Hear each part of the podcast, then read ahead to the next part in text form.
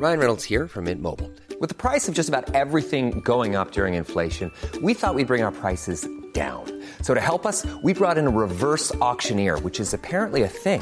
Mint Mobile unlimited premium wireless. Ready to get 30, 30, bit to get 30, bit to get 20, 20, 20, bit to get 20, 20, bit to get 15, 15, 15, 15 just 15 bucks a month. So, Give it a try at mintmobile.com slash switch. $45 upfront for three months plus taxes and fees. Promo for new customers for limited time. Unlimited more than 40 gigabytes per month. Slows. Full terms at mintmobile.com.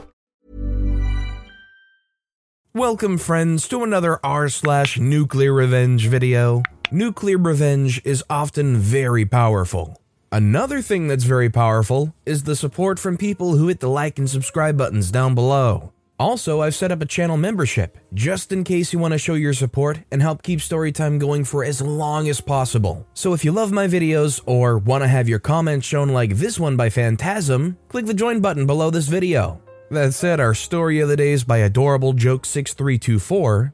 Want to promote friends slash family instead of knowledgeable current employees? Okay, then I'll shut the facility down.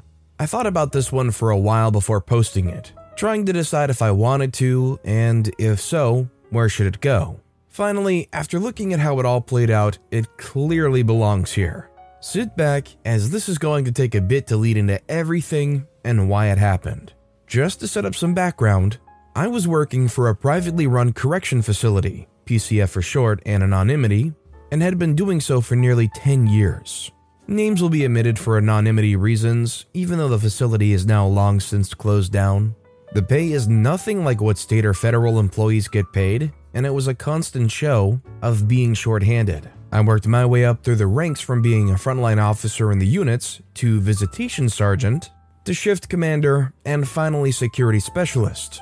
Bear with me as this does take a bit to explain why the upward steps came. When I was a floor officer, I worked with others assigned to the same unit to get a general code of conduct going, i.e., what we would expect out of the offenders and what we would let slide within reason.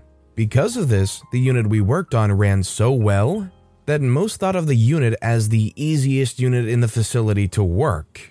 But it was because all of us ran it nearly identical and were consistent and fair.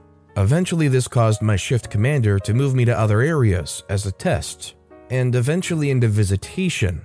Visitation ended up being one of the most demanding positions I worked at the facility simply because prior officers had done so little and were so behind. Along with my partner, which regularly changed because of the stress of the position, we got the visitation department up to code and went from taking 5 visitors a weekend to over 80 visitors a weekend on the regular. After doing this for roughly 3 years, I moved up to the sergeant of visitation, which was less stressful as it was more supervisory and handling complaints as well as necessary policy revisions.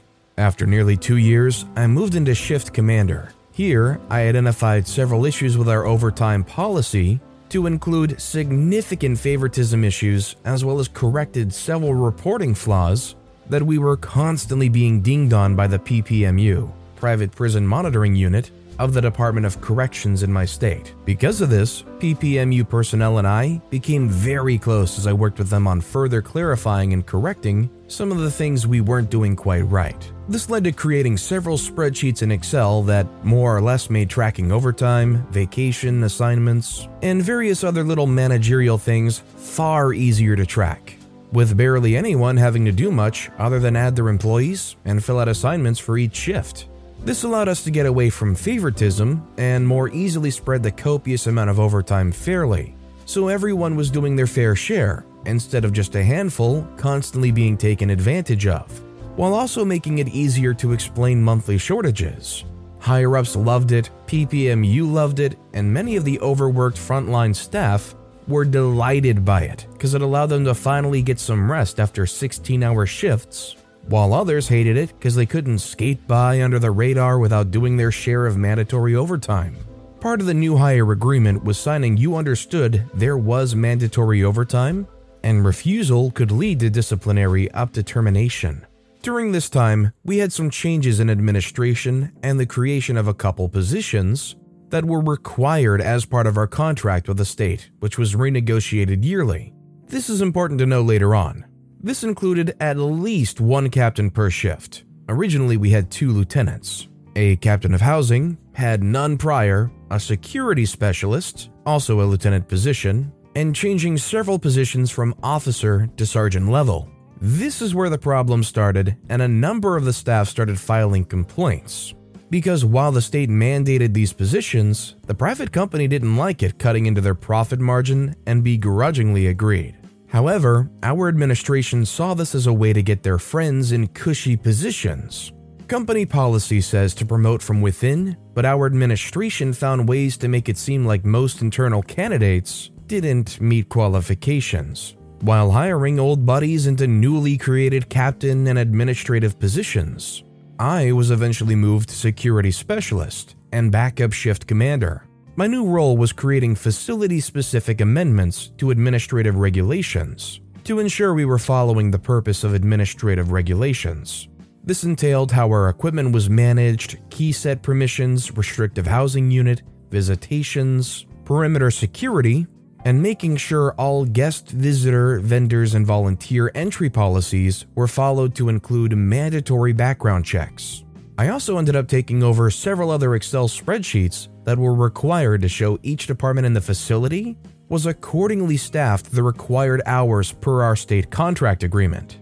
It was quite the handful to say the least, and by closer following the administrative regulations, I was quickly making more enemies as a lot of the issues started showing how incompetent the administration was. Namely, the major housing captain and one of the other captains that were buddies of the major got hired on. As security specialist, I reported directly to the major, deputy warden, and warden, as well as by extension, PPMU. We had regular meetings to discuss issues and how to remedy them, then it was my job to author the adjustments so the major could review and sign them along with the warden before they went into effect. By this time, I was the sole manager of no less than five major Excel spreadsheets in the facility used in various departments, all of which I trained each in those departments to include major and captains, as it was to eventually become their responsibility to manage them. This included giving them encrypted passwords if those spreadsheets ever broke or corrupted, as Excel is known to do on occasions. However, this didn't happen, and I was constantly the go to in order to get them fixed. After a couple of years of this, in comes the private corps to renegotiate the contract, and suddenly my position responsibilities get reorganized in their respective captain or major responsibilities. At this time, a new captain position comes open, and I put in for it along with several others with similar experience to me, and one that has absolutely bare minimum experience, but is close friends with the major and another administration sitting on the hiring board. Needless to say, they get the position, and I get bumped to their old position as housing lieutenant. I ask my major why I can't be moved back to shift commander, where I can at least still work on all the policies and sheets I've made up to this point. To which my major says to me, You aren't a captain, and we needed a captain there, not you. Just be happy you didn't get demoted and stop trying to be a captain. I smile and reply, Okay, but you do know if you move me to housing, I no longer have responsibility over all the work I currently do, as that's all security related responsibilities. And housing has different responsibilities, right?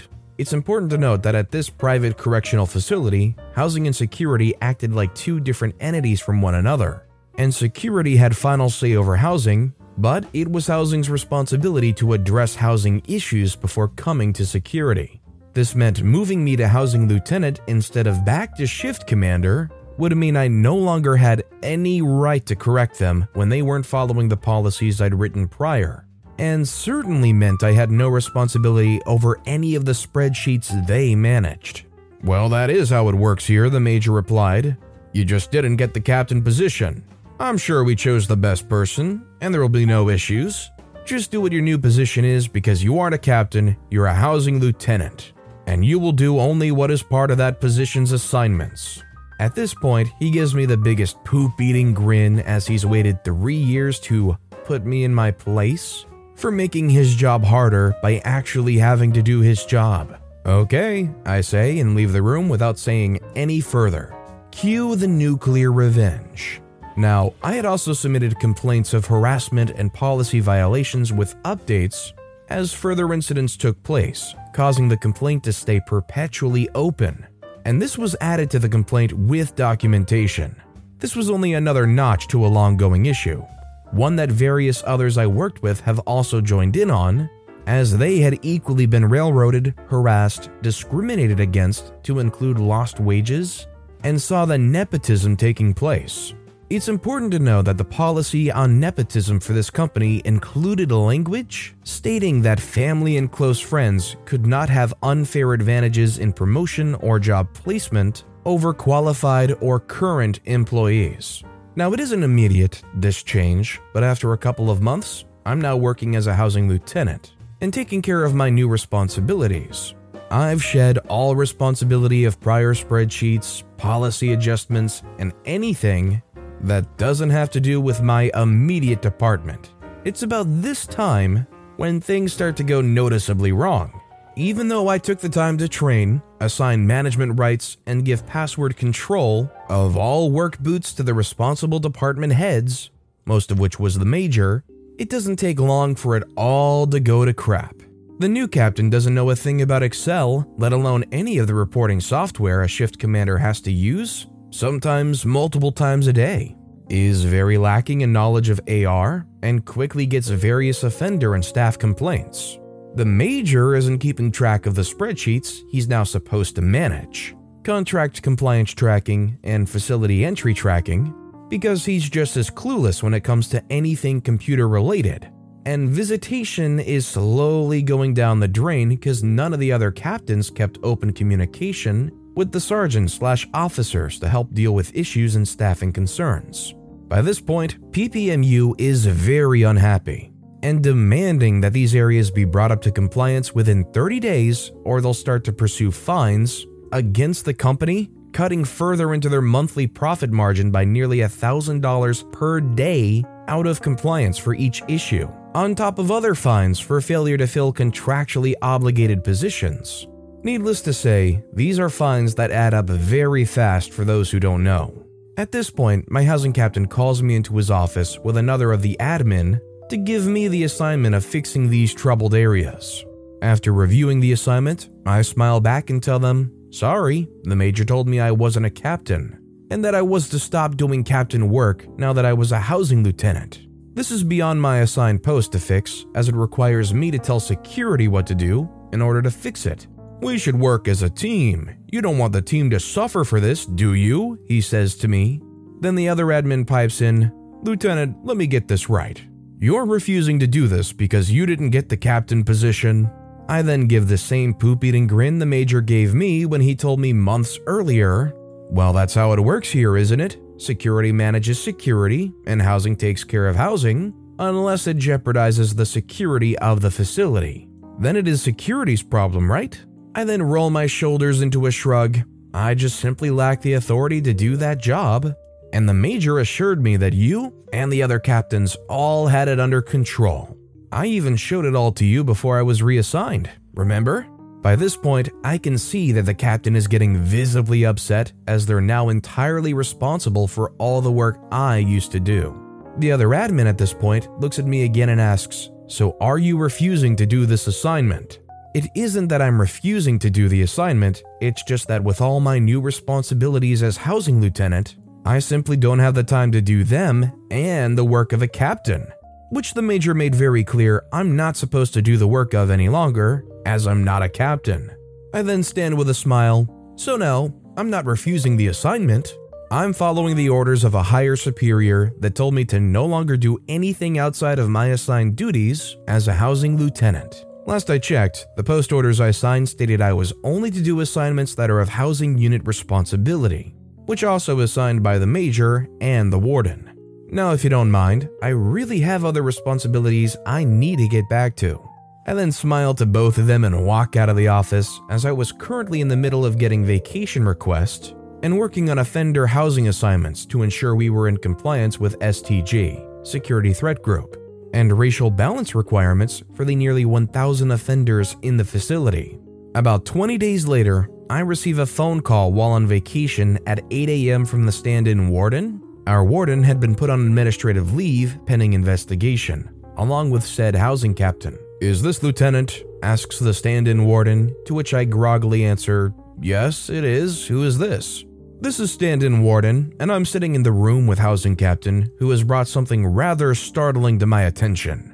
He is saying that you refused to do an assigned duty that resulted in the inability to track various things in the facility. Is that correct? At this point, I sit up in bed and answer, Yes, that is correct, but that's because I don't even get to finish, as this stand in is clearly upset at my admission and interrupts me. You do realize that this is insubordinate behavior that is gross in nature, don't you? Anger is clearly in his voice, but a controlled anger. I can only imagine that the housing captain is sitting in the room with a poop eating grin. Am I going to get to answer, or are you going to interrupt me again? It seems you've already made up your mind on the matter given the tone of your voice, sir, I respond. You're correct. I've decided that your negligence in performing duties as assigned is gross in nature and believe this meets the required parameters for immediate termination, effective now. He pipes back, obviously not happy with what I said. You do realize I'll be adding this to my complaint of workplace harassment and retaliation if you do so without getting the full story, don't you? This means that I'll be adding your name to the complaint for failure to do your due diligence in getting the full story, on top of the warden you're currently replacing, the housing captain sitting with you, the major, and several others for violation of your own disciplinary policy. I'm shaking at this point angry that this is happening and that I have to resort to this extent to get the point across. And yes, I do have access to all of the documents, including all current policies of the company, the current contract between the company and the state, and will pursue this if you continue with this. You do what you feel is necessary, and I'm doing what I feel necessary. As of this date, you are hereby terminated. You will receive in the mail the disciplinary form and decision to include a formal answer to your complaint by the week's end. I say, you see, if you're part of that complaint, you no longer can issue the formal answer according to policy. It will now have to come from corporate HR, who will have to agree with your decision, and already has copies of the complaint as well. My voice now shaking from my own anger. Well, then you'll be hearing from them, I suppose. The phone then hangs up but not before I could hear the change in his tone of voice as well. I wasted little time in updating my complaint and notifying the corporate HR person I had been in contact with for about six months now. The aftermath? A week later, a notice was sent to all employees that the facility would be closing their doors permanently in 90 days. And I continued to receive my full 40 hour a week pay until the day those doors closed without ever having to return to work. I was then later allowed to file for unemployment, as well as the technical reason for the loss of employment was through no fault of my own. I later found out from the HR department that the facility was closed due to four major reasons. One, the company was no longer making any profit due to poor management decisions that led to PPMU issuing upwards of $75,000 in fines per month on top of out of control overtime due to shift commanders not properly tracking their shift officers' overtime, vacations, or days off. 2. Many of the administration and captains had received numerous complaints of company violations, to include harassment and nepotism. 3. PPMU investigated the qualifications of some of the recently hired slash promoted administration and captains, as they too were suspicious that they didn't meet proper qualifications for the position. This means they were entitled to backfine all the days those positions were filled simply because they were unqualified candidates. 4. The investigation found all complaints to be valid and would require termination of nearly all of the current administration, two captains, and one HR for failure to correct the issues, meaning it was easier to just cut their losses rather than try to fix it. Why was this nuclear revenge? Well, the state had to quickly move and relocated nearly a thousand offenders, 250 people lost their jobs, of which 15 of them ended up fired due to policy violations, resulting from the investigation of nepotism and workplace harassment. A few had workplace discrimination and resulted in one person who was not receiving fair wage of others of a similar position to receive back pay upwards of $38,000. My start of complaints led to others filing complaints for similar reasons in the nearly two years leading up to this. adding to the documentation of the issue that resulted in the closure of the facility. Even knowing the impact this had, if I were to live through it again, I would still have done the same thing. Having seen the example OP put forth here, do you believe that a for profit prison has any reason to exist? The problem is, in any place that's for profit, if they can cut a dollar, save money somewhere, and still profit, it's probably to happen. What do you think? Should for profit prisons be allowed to even exist? Let me know what you think in the comments down below. But with that being said, that's all the time we have for today. If you haven't yet, if you could like and subscribe, that would mean a lot to me. Whatever you do, whether it's liking, subscribing, turning notifications on, all of it helps grow this channel, and I appreciate the heck out of it. So until next time, I'll see you all tomorrow with some more stories. Hi, I'm Daniel, founder of Pretty Litter. Cats and cat owners deserve better than any old fashioned litter. That's why I teamed up with scientists and veterinarians to create Pretty Litter. Its innovative crystal formula has superior odor control and weighs up to 80% less than clay litter. Pretty Litter even monitors health by changing colors to help detect early signs of potential illness. It's the world's smartest kitty litter. Go to prettylitter.com and use code ACAST for 20% off your first order and a free cat toy. Terms and conditions apply. See site for details.